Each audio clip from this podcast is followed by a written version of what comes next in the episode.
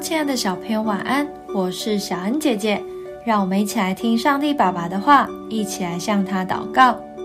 以弗所书五章一到二节，所以你们该效法神，好像蒙慈爱的儿女一样，也要凭爱心行事，正如基督爱我们，为我们舍了自己，当作馨香的供物和祭物献与神。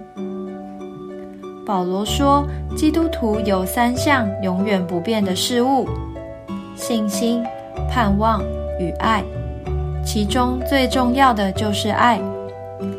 神要我们遵守的十诫，也可以浓缩为两大点：爱神、爱人。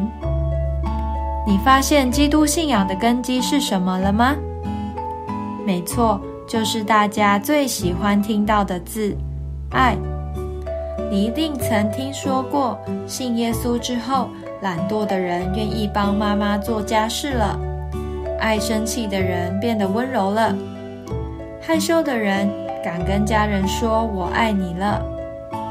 大家不但自己感到喜乐，也把喜乐传递给亲戚、朋友。这就是爱的奇妙。爱不只是嘴巴说出来而已，更要行出来。让我们以爱的源头天赋为榜样，用心对待身边的人，把爱传出去吧。我们一起来祷告，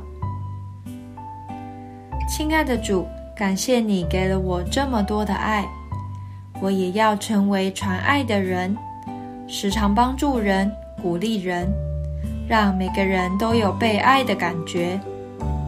奉主耶稣基督的名祷告，阿门。